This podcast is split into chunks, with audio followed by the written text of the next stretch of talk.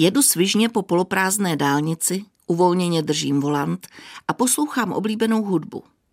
Končí horký den, nebe je jasné a v šikmých večerních slunečních paprscích vypadá krajina měkce a půvabně. Miluju dlouhé dny kolem letního slunovratu. Jedu z Beskyt do Podkrkonoší, tedy většinu cesty rovnou na západ. A sluníčko pomalu klesá. Takže nejdřív mám clonu nad předním sklem prostě přehozenou dopředu, ale jak postupuje čas, musím mi sklápět víc a víc. Dlouhé stíny dělají krajinu plastičtější, barvy jsou jemné a zároveň zářivé. Kolem Olomouce musím přestat obdivovat krásy okolí. Provoz houstne a je třeba dávat pozor. Stejně jako na relativně úzké a opět opravované dálnici směrem na Mohelnici. Když výjíždím na pověstný mohelničák, začíná se obzor barvit do červena a slunce klesá rychleji. Což o to přibylo krásy, ale zároveň mi přestává stačit slona.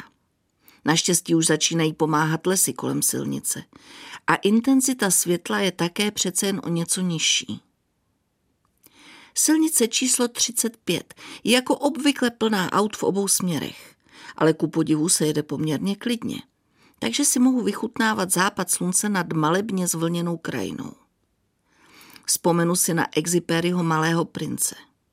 Miloval západy slunce, přičemž si na své planetce mohl posunovat židly tak, aby je viděl opakovaně.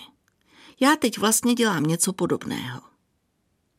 Stejně jako jeho, i mě červánkové barvy namíchané s pozdním soumrakem těší a uklidňují.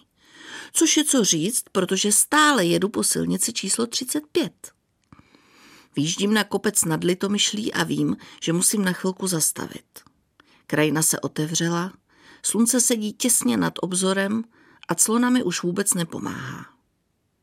Zaparkuju u benzínky na vrcholu kopce. Koupím si dvojité espresso, sedám si ke své fence na hranu otevřeného kufru auta a spolu pohledem doprovodíme sluníčko spát. Je to magický okamžik.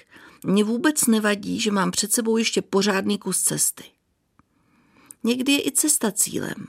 A já mám dojem, že zrovna dnes se mi to povedlo.